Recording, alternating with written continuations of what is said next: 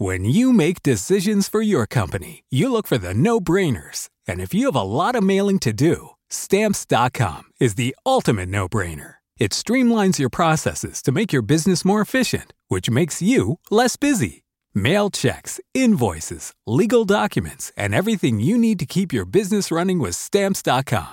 Seamlessly connect with every major marketplace and shopping cart. Schedule package pickups and see your cheapest and fastest shipping options from different carriers with rates up to 89% off USPS and UPS rates. And with the stamps.com mobile app, you can take care of mailing and shipping wherever you are. Make the same no-brainer decision as over 1 million other businesses with stamps.com. Sign up with code program for a 4-week trial plus free postage and a free digital scale. No long-term commitments or contracts. That's stamps.com.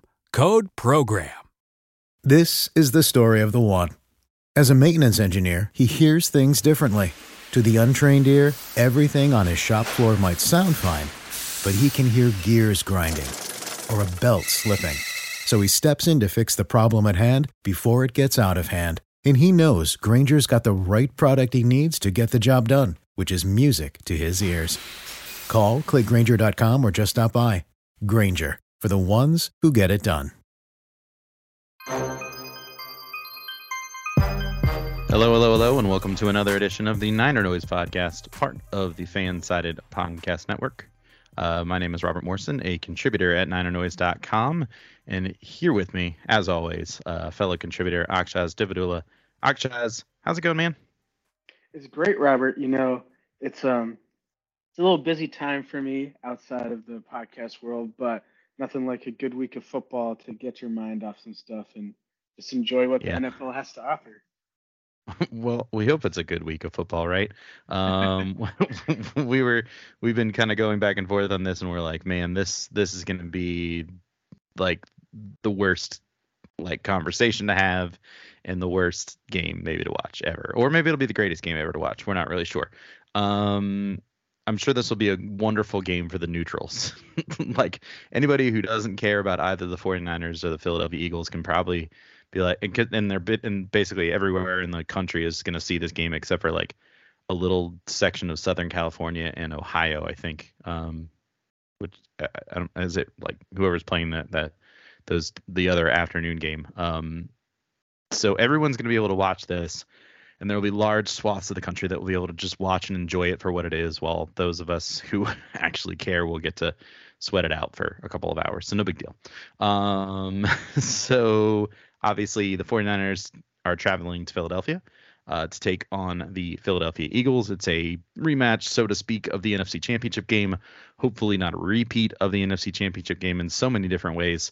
Um, the you know the jawing has been going on. The the jawing was going on after after the game last year when when the 49ers lost both their quarterbacks uh, in the game, which subsequently led to the Eagles being able to sort of just run away with it uh, in the game and then of course uh, the conversations that were going on after that, leading up to Super Bowl week and all that stuff, and it's you know recentered again with various members of both teams kind of going back and forth with each other. I think there's, I think it's mostly in in you know it's it's a it's a it's a loving jest. I believe what AJ Brown said put something out on on social media. It was like, all right, Eagles fans, it's time to start trolling Deebo Samuel and that sort of thing. So I think there's a little bit of like lightheartedness to this, but I also think these are two teams that expected to be here. Um, it, and, and by that I mean like in the running for the top seed in the NFC, uh, and that this game, which we talked about way at the beginning of the season, as is the game that could end up deciding who gets to be the number one seed it's it's obviously a little more complicated than that. It would have been helpful if the Eagles had lost either to the Chiefs or to the Bills in the last couple of weeks, but a, a 49ers win would be a pretty big deal. It'd get the the Eagles down to 10 and 2 and the Niners up to uh, 9 and 3 uh, heading into next week, which would be real good news. Um, and and so there would only be a game between the two and the 49ers would own the tiebreaker. But yeah, I mean it's it's been interesting to see how this has uh, kind of gone so far, and uh, I don't I don't know about you, but I'm just ready for the game to get here. Yeah, I mean, it's it's gonna be so. In my view, these are the two best teams in the NFL. Like records aside, these are the two best rosters in the NFL, like almost certainly. But beyond that, these are the two best teams in the NFL. Like they play, they can play any which way and win. They're talented at basically every position, and they're like they're incredible. It, this reminds me a little bit of 2013 when the 49ers played the Seahawks in the NFC Championship game, and my like very naive intuition of that game was whoever wins this is winning the Super Bowl. Like these are this is the Super Bowl. In that same mm-hmm. vein, you know, this right now the league to me kind of feels like it's a very open kind of year.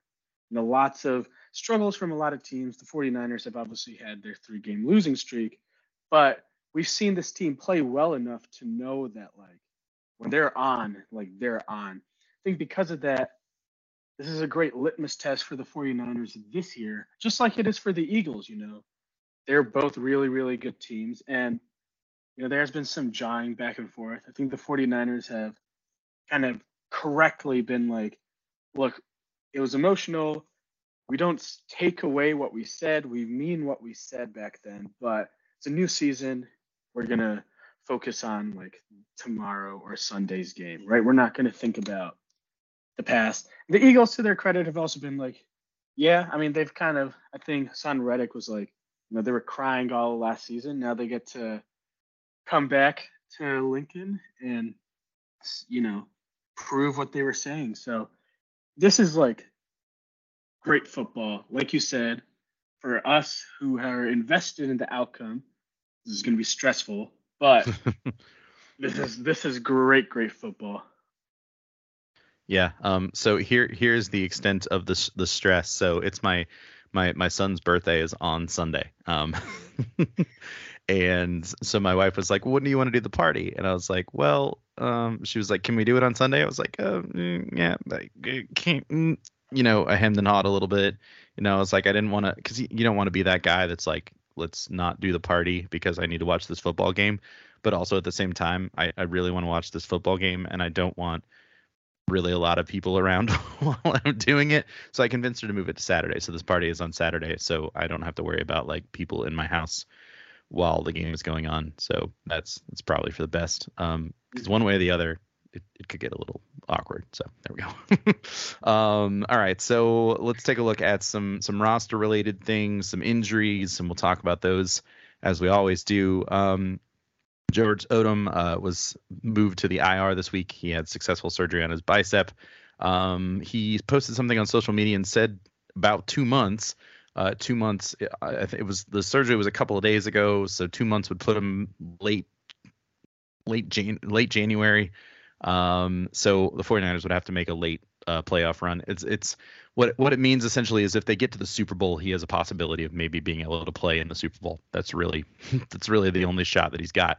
Um, otherwise, his season is over just by the basis of the fact that he won't be able to come back any faster than that. Um, in a sort of surprising corresponding move, or at least I was a little surprised by it, because um, I know we talked about this guy as like a potential red shirt uh, rookie, but then the 49ers did activate Robert Beal Jr., uh, the pass rusher out of Georgia um, that they took uh, in this year's draft, and they activated and put him on the the from the IR onto the active roster. It'll be interesting to see where he falls in the pecking order with the depth of this defensive line. The the the structure of it seems to be working pretty well. Um, I, I don't know. I don't, I don't see a place for him really. I, it, it it's it's an interesting move because all they would have had to do was just be like, hey, we're not gonna put him on the roster, and he would have just gone gone back to the he would have just been on the the injured the IR for the rest of the season and his year would have been over. But I don't know. It's it's kind of an interesting corresponding move to lose a safety special teams gunner to bring on a defensive end pass rusher. I'm I don't I don't know about that.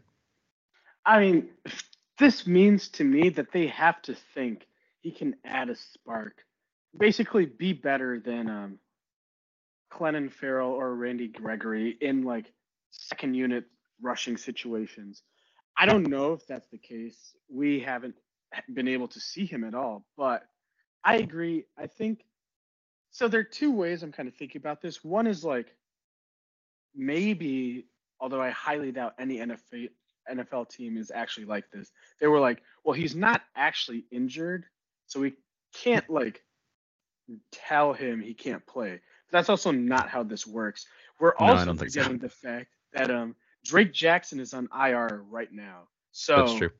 the 40 I mean the 49ers are not going to have all these players active. And I if the question becomes does Robert Beal Jr. get in over Drake Jackson? That's like a huge decision. It's a very like interesting one for both players. I don't know how I feel about it. I feel like this is kind of a not a silly move, but rather like it doesn't address the actual issue at safety, but maybe Robert Beal Jr. does something incredible. And we're just talking about how awesome it is that the 49ers activated him. Who knows? I mean, I remember the conversation being about because he was a fifth round draft pick, if I'm not mistaken. Um, being that he would have been a, a higher draft pick if it wasn't for injuries that he, he had suffered during his time at Georgia, and everybody thought this was a real high upside pick, and maybe the 49ers would have got another, another mid round steal. Um, so we'll see. Maybe this is a good opportunity for him to just get his feet wet a little bit and who knows? Um, they also signed cornerback uh, Kemon Hall and safety Eric Harris to the practice squad, and they released offensive lineman Henry Bird from uh, the practice squad. Uh, I would imagine that means we're going to see some some elevation from somebody. Harris is a as an older veteran uh, safety who's been around the league a little bit, so he could have an opportunity. We've talked about Tayler Hawkins as an opportunity as as a guy who could step in as essentially a special teamer slash safety depth, emergency safety depth. Um, but what that that will be an, an an elevation thing at this point. They do have between those two guys, they basically have what six games that they could elevate them for, and that's how many games that they have left in the season. So that kind of works out. So if they want to bring Tayler Hawkins up for half the year and bring Eric Harris up for the other, and then they don't have to add anybody to the roster, and that's all good. Um, I don't know anything else about those players, but that's just kind of where we are. Um, do you know anything about them? Do you know who they are? Um, I think I read a little about Eric Harris. He seems to be a good fit to take Odum's special team spot more than anything. So in that way, it's probably a good good move to get um get some more depth there. Get a guy who can semi replace what George Odum does. I think we've talked about it, but I think the national conversation about Odum's injury has been non-existent, which isn't great because he is the best special teams gunner in the NFL, basically. Mm-hmm. And that's huge for a unit that has struggled a lot, like way more than they should have. And that's with him on the field. So you can just think about what might happen when he's off there. So hopefully, you know, I hope not. Let's not think about it. Harris is able to um, able to get in there and kind of patch the hole a little bit. Definitely think they're going to elevate the two of them, and Isaiah Oliver will probably be an emergency safety, and we'll go from there. Um, also, George Odum uh, was removed from the Pro Bowl voting because he's on injured reserve, which seems kind of messed up. Like, even though he's injured, man, he could still make the make the team and and get whatever bonuses or something coming his way. So NFL, if you're listening, please fix that. That's not cool. Um, all right, so on to the injury situation, which is actually looking pretty good from a San Francisco 49ers perspective. Um, Arik Armstead has not practiced this week. He's got a foot injury, but he said today um, either before or after practice that he was playing on Sunday. So it seems that it's just kind of a, a matter of just kind of giving him the rest throughout the week. I mean, he's a veteran. He doesn't he doesn't really need to practice reps or anything to get himself ready. He'll do what he needs to do. Uh, Jordan Mason has a hamstring injury, which is mostly problematic in terms of the fact that while he's the third running back, he is also another special teams player that you're gonna have to watch out for. So if he can't play, can't play, and he hasn't practiced this week, that's another name that you're gonna lose on the special teams side of things. So strange, like to focus on special teams this much, but we seem to be losing special teams aces like they're dropping like flies. Uh, and then Ray-Ray McCloud hasn't practiced with that rib injury. I don't think he practiced at all last week, and he played um, in the lead up to that Thursday night game. So uh, it's probably. I think with rib injuries, I've never had one, but my understanding is mostly with rib injuries, it's just like how much pain can you tolerate, um, and how much are you willing to sort of like fight through it, because it's not really anything that they can do uh, with them other than like pat them up and hope that everything's good to go. I'm not a doctor, but that's my understanding. Uh, and then Spencer Burford has been limited this week, um, but that's good to hear. Um, I think Jon Feliciano is holding his own uh, on both sides of the the guard position.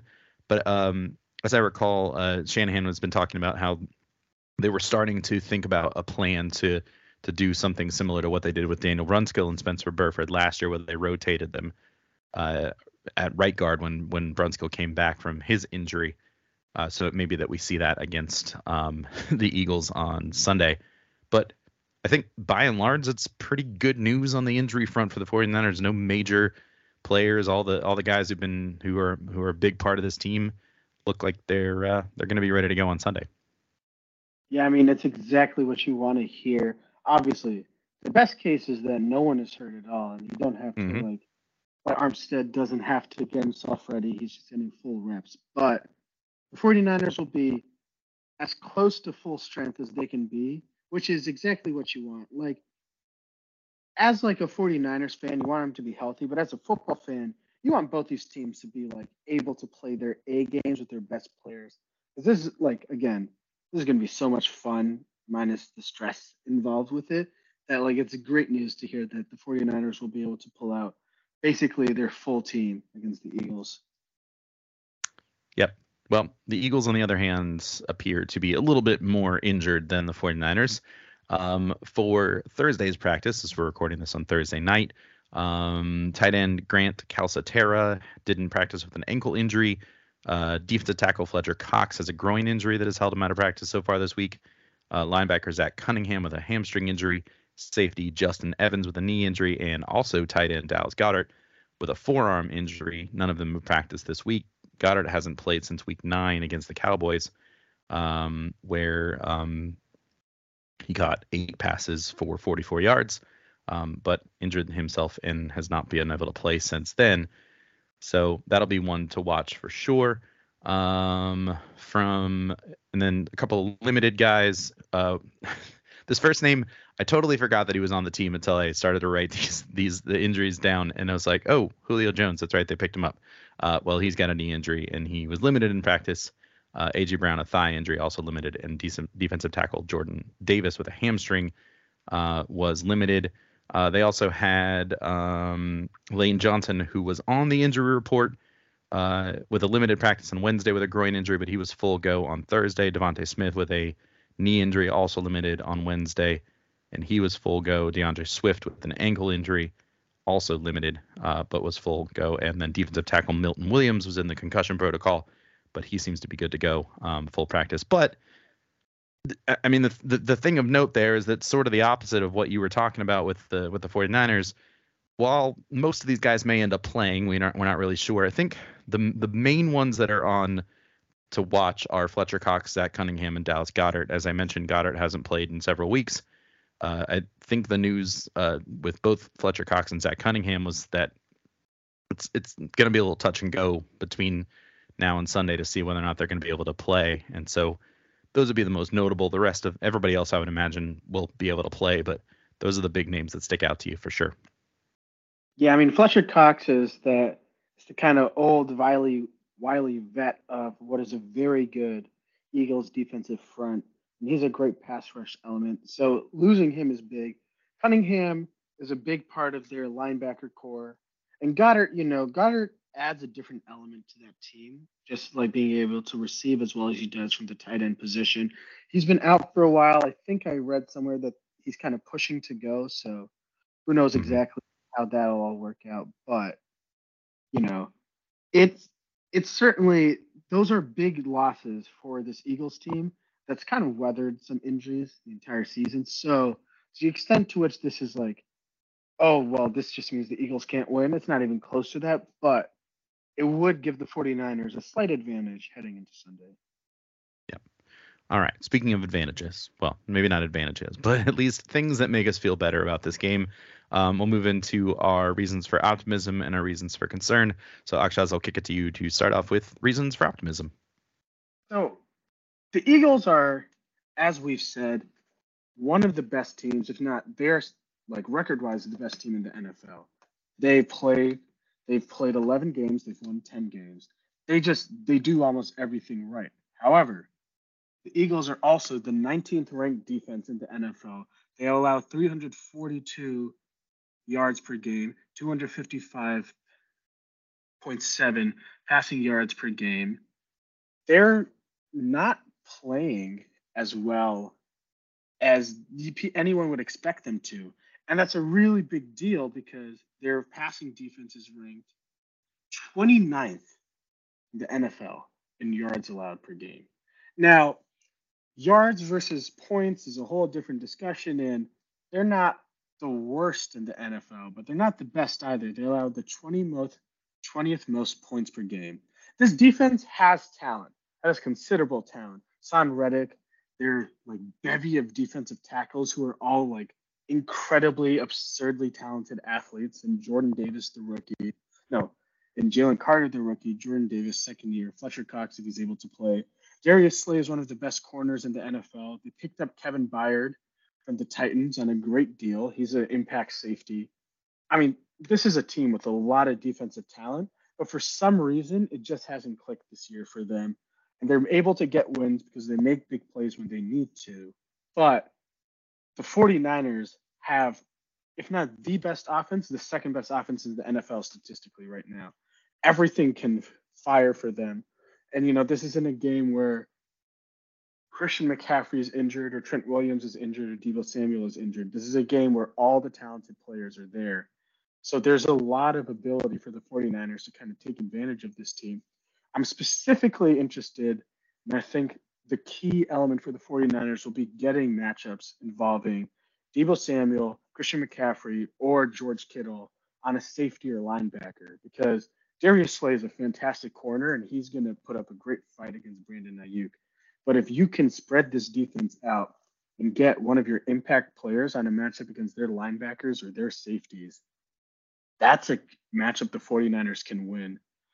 You don't want to let the Eagles pass rush really get after you, but there's a lot of like leaky play from the Eagles defense, and they haven't played a team yet that's been able to fully, fully, fully take advantage of it and pair it with a defense that's good enough. The Commanders came close twice. They scored a ton of points, but the 49ers, and they played well against the Dolphins. That's probably their best test. So, again, a team that can play up to that level, they have that talent, but the 49ers offensive machine is a different animal. They are so efficient, so effective. And I think there's a lot of matchups that the 49ers can take advantage of here. Yeah. I mean, and if, you even think back to last week, uh, or the last two weeks with uh, with Josh Allen and the Bills and Patrick Mahomes and the Chiefs, two teams that are kind of running on the strength of their quarterbacks at this particular point, and especially in the in the case of of Mahomes, just absolutely nothing there like surrounding them. Um, and it's just sort of interesting. Like Josh Allen tried to will will that Bills team to to win that game uh, for them on Monday night, and he just didn't. He he couldn't do enough by himself because at some point one of his when you're the quarterback, somebody else has got to do something, right? And you know Gabe Davis ran the wrong way, and otherwise they probably win that game. Um, and a couple of other things, and then there's you know drop passes against Kansas City, or Kansas City's part, and that sort of thing. So I, I, I, think you're right to to highlight those things. Like they're giving up a lot of points, 23 points per game. We were talking before the recording. They're only scoring about six more points per game than they're giving up, which you know tends to suggest that there's a thinner margin for error than their 10 and 1 record would suggest. Um, you you also mentioned they're not giving up. A, they're not the scoring is not a massive thing, but against the pass, the scoring is a massive thing. Um, if you look at the the yardage you mentioned the yardage they're they're um, in the NFL and that they're giving up total. They're they're 12th in um in in passing yardage given up. Um, sorry looking at the wrong number. They're they're 29th in passing yardage given up. Think about this. If their quarterback was one person if if if their passing defense was against one, the amount of yardage that they've given up was against one person uh, he would have thrown for 2813 yards 23 touchdowns and six interceptions um, which at this point in the season would be pretty good. Um, it also uh, looks pretty close to Brock Purdy, who's thrown for 2,871 yards, 19 touchdowns, and six interceptions. So that's kind of interesting. Um, just kind of that's like not, obviously neither here nor there, but um, they're just they're giving up a lot of touchdowns through the air. They're not. They one of the things they did really well last year in their run to the Super Bowl was was take the ball away, and they're just not really doing that very effectively this year. They're only six interceptions, which is 23rd in the NFL. Um, they're still really difficult to run on. But the fact of the matter is, you don't need to run the ball if you can if you can pass the ball this effectively. Now, it's a little deceiving to a certain extent, right? Because if you look at their their yards per attempt allowed, it actually looks okay. They're giving up 5.8 yards per passing attempt, but there's just so much volume. They've given they've they've faced the most passes in the NFL so far this year with 456 attempts and 294 completions on those attempts. And it just like that much compounding, like you don't have to give up that many yards per attempt to just be beaten a lot. Um, like, but even at like almost six yards per attempt, that's pretty much going to get you a first down every two plays. So that's that's not not ideal from that perspective. Um, and then you noted, you know, the, the the the matchup in the middle of the field, especially their linebackers, um, which also happens to be a place where traditionally Kyle Shanahan likes to take advantage. And um, I think this is certainly a game where maybe Christian McCaffrey doesn't have the opportunity to run the ball particularly effectively because that that um that front seven, as you noted, eh, or the front four really uh, for the for the Eagles from a run game perspective is is really stout. But you could see him sort of taking over with like a lot of catches out of the backfield and, and opportunities up against the linebackers to really make plays. Um, and then the other thing of note, because we talked about the defense, but the other thing is that if you look at their their offense too, it's not like the most efficient either. Um, again, they run the ball really well, as you would expect with Jalen Hurts um, being as effective a runner as he is, and with D'Andre Swift. But they don't they don't throw the ball particularly well, right? They're they're okay, like they're in the middle of the pack, um, pretty towards the bottom of the middle of the pack in terms of passing attempts, right the, right about in the middle in yards, a little above um, the middle in in passing TDs, um, upper third in yards per attempt, but it's it's a a an offense predicated on the run game, which I'm sure we'll talk about here in just a second. Um, when we talk about the other side of this, but if you can, it, it will be interesting to see what what the plan of attack is here. But it certainly paints the picture of a team that the 49ers can sort of figure out how to how to stop. And from an offensive perspective for the 49ers, there's a a pretty obvious plan of attack here. Yeah, and I mean, just to like talk about that passing efficiency versus rushing rushing efficiency, right? that those play hand in hand. The number, the amount of volume that they receive is both a reflection of like how good they are against the run and how bad they are against the pass. Like they work in tandem, which is really interesting because you know the 49ers defense is kind of mistakenly like miragingly good against the run but that's because teams can't run the ball against them because they're down by 14 points so quickly you really don't have the chance to get a concerted rushing attack. In the same way, right? The Eagles deal with so much passing volume because that's the like that's the easiest way to get yards on them. So that just allows for like more, you know, more incompletions and a less efficient passing game. But it doesn't mean it's not effective.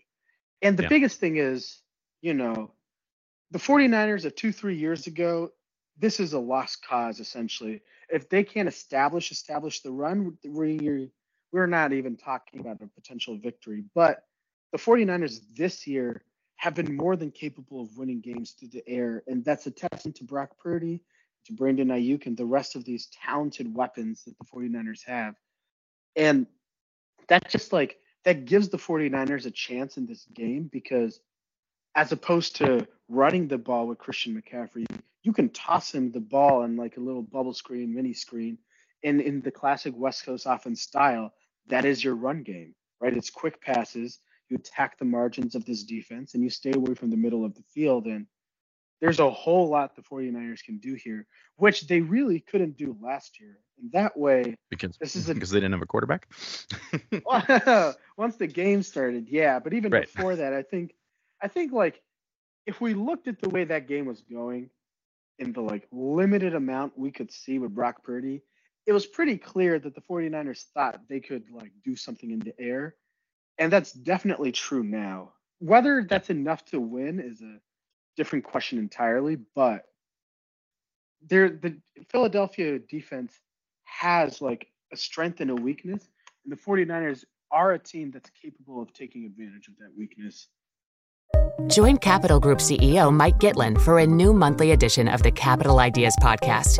It's your look inside one of the world's largest asset managers. Subscribe wherever you get your podcast. Invest 30 minutes today. American Funds Distributors, Inc. This is the story of the one. As a maintenance engineer, he hears things differently.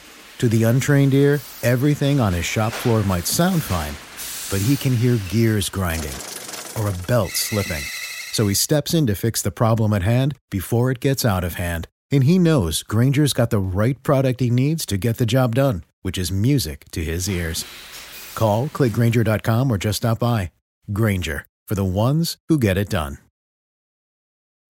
When you need mealtime inspiration, it's worth shopping Kroger, where you'll find over 30,000 mouthwatering choices that excite your inner foodie. And no matter what tasty choice you make, you'll enjoy our everyday low prices, plus extra ways to save, like digital coupons worth over $600 each week. You can also save up to $1 off per gallon at the pump with fuel points. More savings and more inspiring flavors make shopping Kroger worth it every time. Kroger, fresh for everyone. Fuel restrictions apply. Um, just as a, a point of, of, of reference for the between these two passing games. So the 49ers are actually last in the NFL in passing attempts so far this season, just 309 passing attempts. Uh, the Eagles are 23rd in the NFL in passing attempts at 358. So pretty decent spread there, about what 49, uh, 51 difference. Sorry, math is hard. Um, but the difference between yardage, the Niners are up to 27 and 2751 yards. That's eighth in the NFL, and the Eagles are at 25 uh, 41, which is 13th in the NFL. Um, so the efficiency is definitely a lot different. You can see the yards per attempt for the 49ers first in the NFL at 8.3, and the Eagles are at 6.6, which is ninth. So um, it'll be really interesting to see how that plays out. Whether or not I'm, I'm certain that that Kyle Shanahan knows um, that this is going to be tough sledding uh, from a running game perspective. Maybe, uh, maybe literally, uh, based on how the the weather report is supposed to be. But um, we'll see. Um, all right, so obviously this is a 10 and one team, and this is a, a team that they expected to to run into as as the you know co favorites maybe coming out of the NFC. So there's got to be something to be worried about. So what is it? Well, it's basically everything else. I mean, not to be too um too generic, but if the Eagles, the Eagles are not like just okay at stuff. There's their bad is just okay. Like there's so many teams in the NFL that would take the Eagles like pass defense, warts and all, because it's a highly dynamic team that can turn it on if it needs to. But like for example, the Eagles only get 4.2 yards per rushing play, get 133 rushing yards per game on 31 attempts per game. But this rushing attack is really, really good, right? Jalen Hurts is given the option to pull the ball in basically every single play. He's great at extending plays. And he, along with D'Andre Swift, create a new dynamic for defense. They're going to attack the middle where the 49ers have been weak sometimes. They're going to test the edges where the 49ers can overcommit mean, they're a fantastic rushing offense. When it comes to the pass, they're not the most efficient, but they are extremely explosive. And that starts with Hurts being able to get the ball down the field. And it continues with AJ Brown, who's probably, if it wasn't for Tyreek Hill, will be having the best season for an NFL receiver this year. But alas, Tyreek Hill is breaking records over in Miami. But he's really, really good, really physical, in many ways, he mirrors a lot of what Deebo Samuel does for the 49ers, but you remove some of the positional versatility and you add some like some more crispness to his routes and a little more refinement as a pure pass catcher. DeVonta Smith is not necessarily the biggest receiver by any stretch of the imagination, but he's able to get down the field, be aggressive. He's a great route runner as well. So I mean, this Eagles offense, they're going to like stress the 49ers at every single level Lenoir and Ambry Thomas and even Mooney Ward have to be on their game because unlike against Seattle, where Geno Smith really likes throwing out routes to DK Metcalf, who isn't open half the time on them, the Eagles will attack early, often, and aggressively, and they will stress this 49ers defense out. They'll put Fred Warner and Dre Greenlaw in conflict a lot.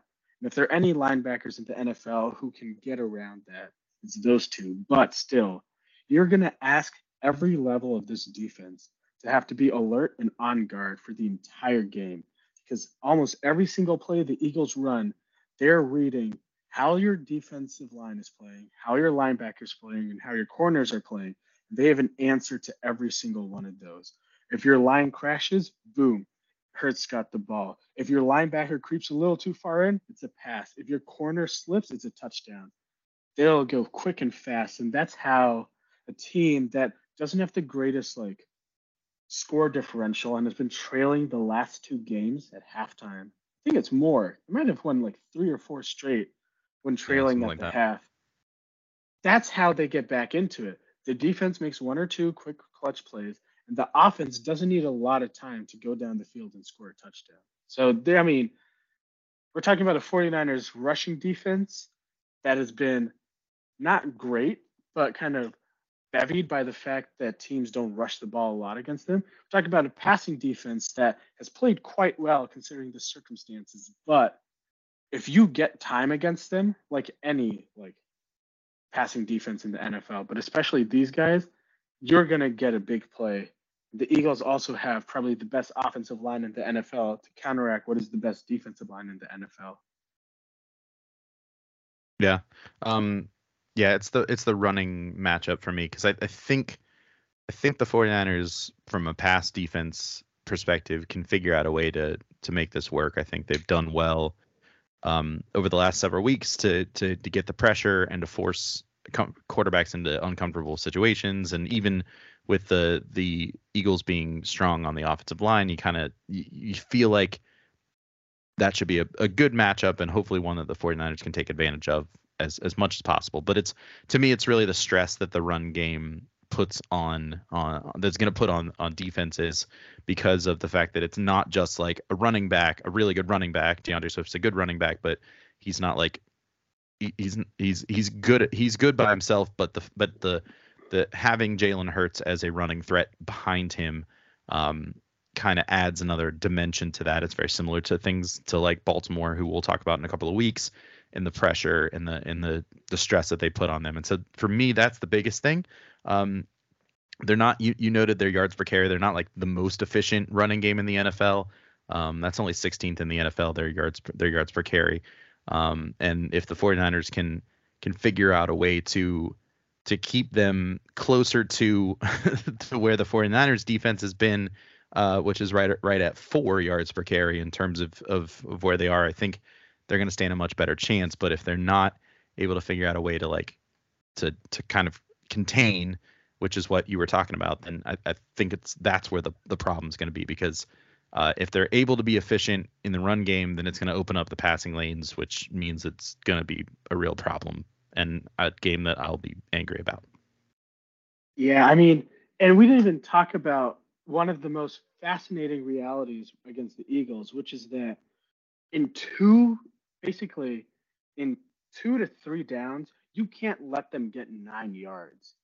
You have to right. hold them to like seven yards because they have the tush push, which is the most ridiculously like perfect QB sneak that works in part because like you just throw a bunch of bodies at the field and figure it out, but also because Jalen Hurts and Jason Kelce together like completely decimate the interior of an offense and a defense. So in that way, like it's a unique challenge because the defense, and and also not to mention how aggressive Nick Sirianni is, that has its downfalls, right? We mm-hmm. a great example is what happened with the Lions against the Packers on Thanksgiving. You know, you go for it a bunch of times. There's going to be a game where those downs don't work out. They're high leverage downs, and you end up losing a game. But what the Eagles do with this with the tush push, with the fact that they know on fourth and one they'll they can go for it because they have such a great like weapon for short yardage situations, that lets the team and the head coach try to steal downs and steal drives. And that's a huge part of what makes this team so dangerous. As a defense, you can't be complacent because you got them to third and one and you think you can stop them you got to be there for all four downs and you have to win most of those downs. You have to put them in bad situations so that they can't even think about going for it. a perfect yeah. example is the NFC Championship game. You know, DeVonta Smith doesn't catch the ball on a fourth and three, but what other coach makes like a co- that Sirianni made the call to go for it? Now it shouldn't have worked out for them, but it did. But that aggressiveness allowed for kind of a bad call to happen and the Eagles to be rewarded. That doesn't happen if you don't like if you don't decide to go for it on that play. And that's like it's a lot of stress on a defense and a lot of stress on a team and that's why, you know, I am not a huge fan of arguments about teams that are like managed to win at the end and there's like some clutch gene because the reality is the reason why teams are losing most of the time is because they've played poorly. Just because you play well in the final like 10 minutes doesn't mean that you're somehow only those 10 minutes and not the rest of the game, mm-hmm. especially in the regular season. The playoffs, you know, who cares how you play? Just win the game. But, you know, that's part of like why this team is able to come back. It's because they're never out of it. They're always aggressive. And eventually, one of those things is going to work out for them. And it's a huge part of like their culture, their identity. The same way the 49ers have an identity of we're going to come into your stadium, we're going to hit you a bunch, and we're going to run the ball. And by the end of it, you're going to feel exhausted, and we're going to bully you out of your own stadium with our fans screaming louder than your fans. The Eagles are going to be aggressive. They're going to punch you basically for 60 minutes. And at some point, you're going to break because of the amount of pressure they put on you. And they're going to take advantage of it. So, I mean, again, Robert, you said this perfectly at the beginning. This is like if if you're not um if you don't have a rooting interest, like everyone listening to this podcast, you're gonna have a great this time. Is like this is like this is great. This is like a plus football. So I mean, it's awesome. It's like two teams that know exactly how they play and how they want to beat you are just going against each other and it's who's going to win? Will the better team win. It's awesome but it's also it's stressful. Yeah. Um, one more statistic i want to throw at you before we get into the the the uh, predictions. Um, so this I, and i think this this could be a, a make or break type of situation. Um, so the 49ers um, offense uh, is sixth in red zone percentage, red, red zone TD percentage, uh, 61.4% of the time. They score touchdowns when they get into red zone. That's 27 touchdowns and 44 attempts. The Eagles, fifth, just a little bit above the 49ers, 62.8% of the time they score, but it's the same amount of touchdowns, 27 on one fewer red zone trips. That's really interesting, huh? Um, so the difference in percentage uh, between fifth and sixth place is literally one red zone attempt, but it's the same amount of touchdowns. So that's really interesting. However, this is this is something that could be very important uh, for this in a game like this that I think where the margin for error on both sides of the ball. Let's be honest, because these are two good teams. The margin for error is going to be very thin. I think in in both cases, the Eagles' defense um, is uh, allowing a a, a, a lo- they're giving up more touchdowns in the red zone on a percentage basis uh, than they'd probably like. They're at 64.9%, 24 touchdowns and 37 attempts. That is 29th in the NFL. Uh, the 49ers, on the other hand, are 13th in the NFL. This is wild to me. Um, they've only, actually, I didn't realize this till I was just looking at this. They've only had 25 opponent red zone attempts the whole season. That's that's insane. But honestly, like when I put like my brain it, I'm like, yeah, that also yeah, it's like sense. it totally checks out, doesn't it? Um, yeah. 13. Um, they've given up 13 red zone touchdowns this season. That's 52%. Wildly, that's not best in the NFL. It's only 13th in the league, but that's pretty big discrepancy between allowing teams to score 65% of the time and teams to score 52% of the time. But really, the total number is the thing that that gets you. It's the 37 red zone attempts for the for Eagles opponents and only 25 for the 49ers opponents. So you, you gotta you gotta think that's that's a number that's going to be really important in a game like this, where it's pretty likely that both offenses are going to be able to get into the, the red zone. It's going to really be like who can who can crack the nut and get into the end zone and not have to kick field goals or give the ball away. Yeah, I mean, the 49ers I think are going to win this game if the Eagles are basically stuck at midfield the entire game. That's how I see yeah. this game going for the 49ers. It's the Eagles cuz look, as much as I want to like basically come up here and say, "Oh my god, the Eagles are terrible. The 49ers are going to like hold them to 7 rushing yards and like 10 net passing yards." That's not going to happen. The Eagles are going to get big plays in this game. But the way they win the 49ers is by making sure that um when they get big plays, you tackle quickly and that when it comes time to these important like middle of the field this kind of determines whether or not they're going to get points or not. You come in close and you like you kind of hold them at bay. I don't think now to be fair last time the 49ers faced an opponent like of this caliber i did end up saying i don't think it's possible that the 49ers are going to be able to really dominate defensively and then they make the cowboys look like a jv team on national television so you know, anything can happen. Here's open. Oh, wouldn't that be great? But mm. um, the the reality would, is, oh, we would have the people best. would lose their minds. but the reality is, this team is going to get do a lot of good things, and it's all about making sure you don't let it spiral. Because if it spirals, then you know this whole thing falls apart. Yeah, if if they win like they did against the Cowboys, then the then the recap podcast is just just laughing for 45 minutes, cackling hysterically. Um, I anyway, um, yeah, I think it's I think it's gonna be a nervy game. I I just like as much as we want to say like just like the, the Cowboys game, there's just no way this game is going to be anything but close. Um, but but the funny thing is, is you could probably envision a situation like a scenario where both teams, either team blows the other one out, right? Mm-hmm. Um, I like actually, the, if if it if it actually is true that this Eagles pass defense is this bad, the 49ers could carve them up like in a way that they have not been carved up by anybody this year. If Sam Howell could do it, um, that's all I gotta say. Um, but the reverse of that is also true. Like the Eagles could just run all over them and all over the 49ers, and it could get real ugly. Um, that probably doesn't lead to a blowout, but you know what I mean. Um, yeah, I don't know. What it's, were you gonna say? Sorry. It's no, no. It's you're exactly right. Right. It almost feels like we like we come to a close game because it's so likely.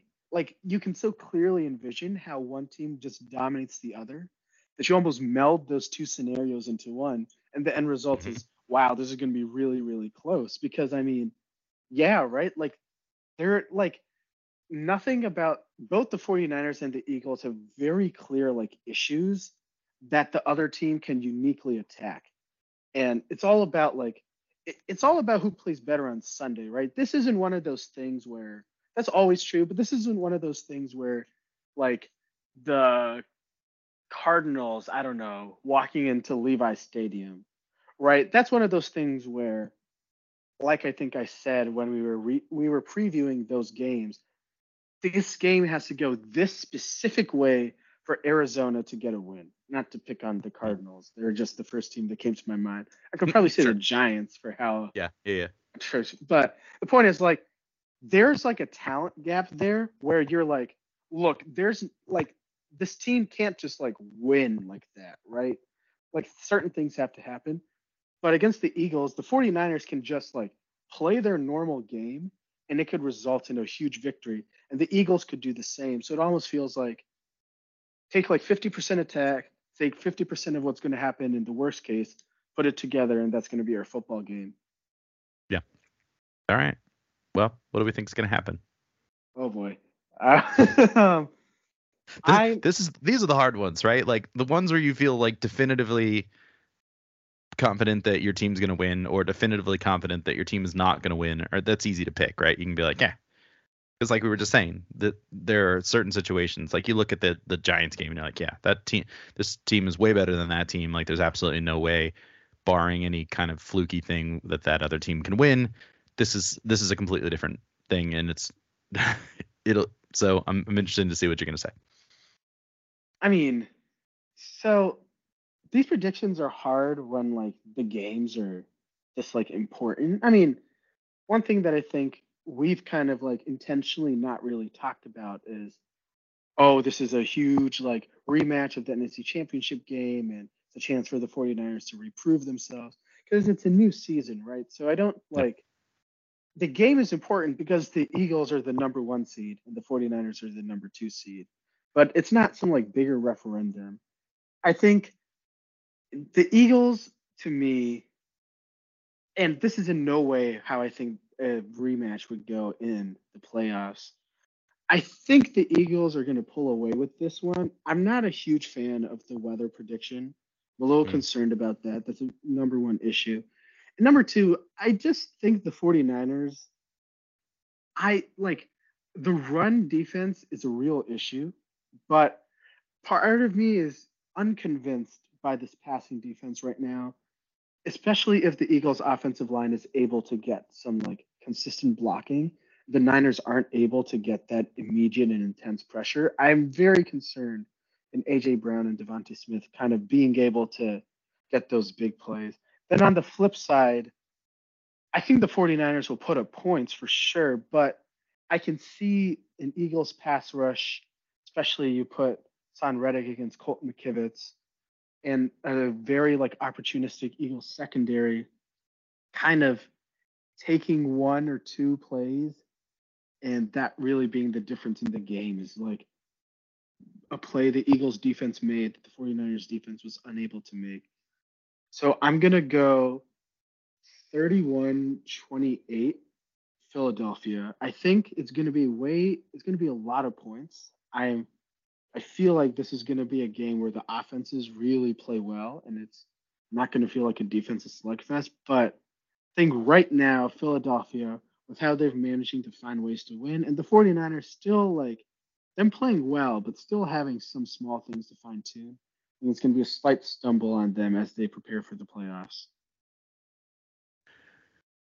I mean, one of us had to go there, I guess. Um, it's only you. I'm, I'm, I'm, I'm keeping my streak alive. Um, I think this is a game that the 49ers need more than the Eagles do. Um, frankly, uh, I, I think all the other stuff that's surrounding the game certainly matters, but I think from a from a perspective of of what is what does each team kind of need from this, um, obviously depending on what happens, the the uh, the Seahawks, for example, are playing right now. Uh, they're currently getting beaten by Dallas, which again, icky, icky, icky feelings, uh, no matter which you go on that one. But um, yeah, I mean, I think if I mean even if they go into this game with what would be essentially like what a essentially a two and a half game lead in the in the NFC West. Um, it, it, for all intents and purposes, um, with half half their NFC West games left to go. I don't know. I just feel like this is a game where the 49ers we the thing we've wanted to see from them is is kind of a complete game. I don't know that this is going to be the complete game just because of the quality of opponent, but I think this is going to be the time where they finally are able to say, they're not in control of this from start to finish, and yet they're going to somehow find a way to get the win. So I'm going to go 28 24 49ers. So Homer, you know, hump, pump the train, whatever it is that you need to say. Um, I know I haven't picked against them all year. Give me a break.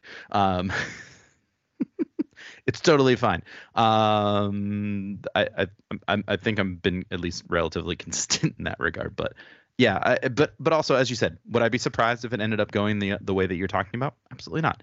Um, but I just think this is a situation where the 49ers defense takes advantage of the fact that Jalen Hurts has not been the most like careful with the ball this season.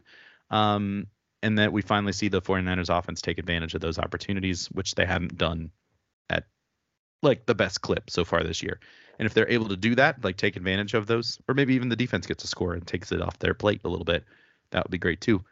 Um, yeah, but I, I think it's going to be a nail biter either way. Obviously, you're pick you're picking a three point game. I got a four point game, so I think we're both in like this is going to be a game that's not going to be one to watch from minute 60 to minute zero, right? So I think that's all you can ask for.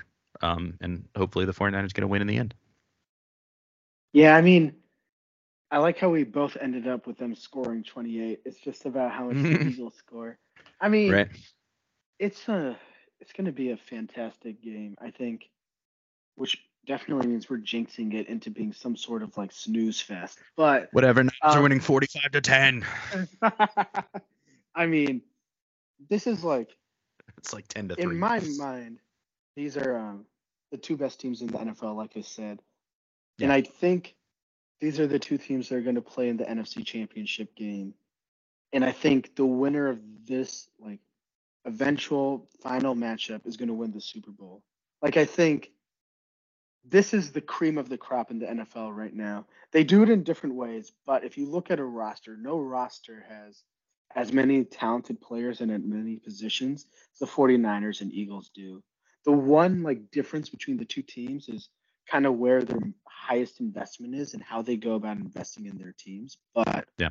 I mean, statistically, Jalen Hurts and Brock Purdy, roughly equivalent. You Mhm. know, I'm not going to make an argument about who's better or not, but don't, don't even start. but where you know there's just the Eagles have a great offensive line and a good defensive line. The 49ers have the best defensive line in the NFL and a pretty good offensive line if you consider just how good Trent Williams is. The Eagles have a lot of talent in their secondary. The 49ers have the best linebackers in the NFL. The Eagles skill position players are really, really good. The 49ers skill position players are really, really good. They're coached by two great coaches. Their schemes are fantastic. I mean, there's like, there's a lot uh, basically that you can go down the line and be like, yeah, it's just equal matchups across the board. Like these teams match up really, really well. And, you know, the Eagles are 10 and 1 with a couple very close wins that maybe they shouldn't have had. In another year, they may not get. But the reality of the NFL is you can control what you can control, and what other teams do, you kind of take it as it goes, right? As much as it's annoying in terms of getting the one seed that the Chiefs wide receivers couldn't catch a ball and that Gabe Davis and Josh Allen didn't know which way to throw the football in overtime. And the Eagles, I mean, they did what they needed to do. They came back, they hit a 59 yard field goal in the sopping wet rain as time was about to expire to um, to tie a game.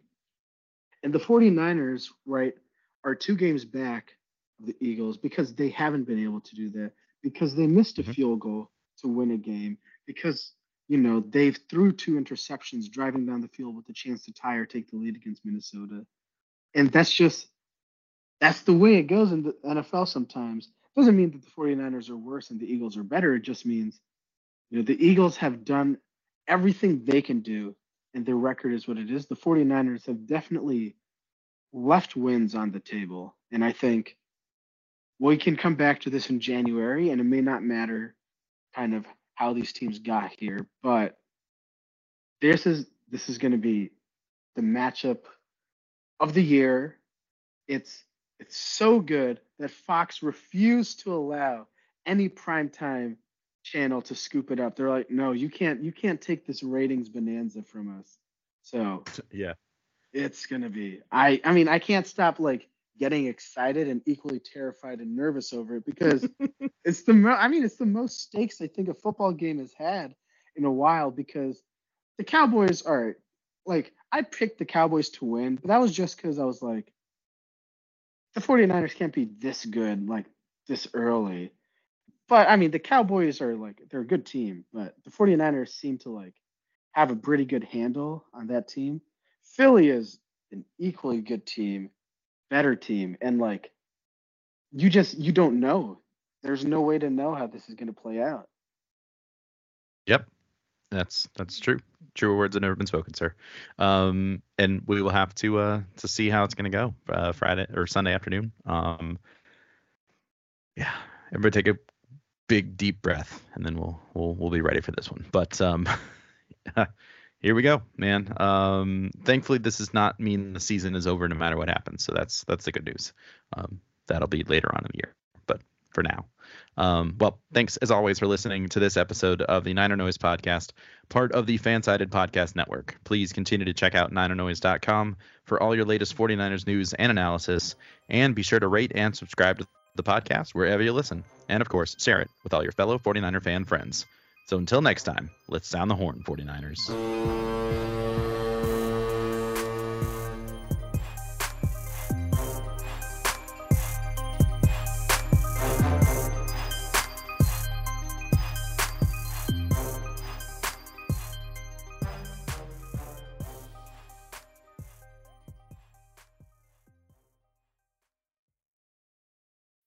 When you need mealtime inspiration, it's worth shopping Kroger, where you'll find over 30,000 mouthwatering choices that excite your inner foodie. And no matter what tasty choice you make, you'll enjoy our everyday low prices, plus extra ways to save, like digital coupons worth over $600 each week. You can also save up to $1 off per gallon at the pump with fuel points. More savings and more inspiring flavors make shopping Kroger worth it every time. Kroger, fresh for everyone. Fuel restrictions apply.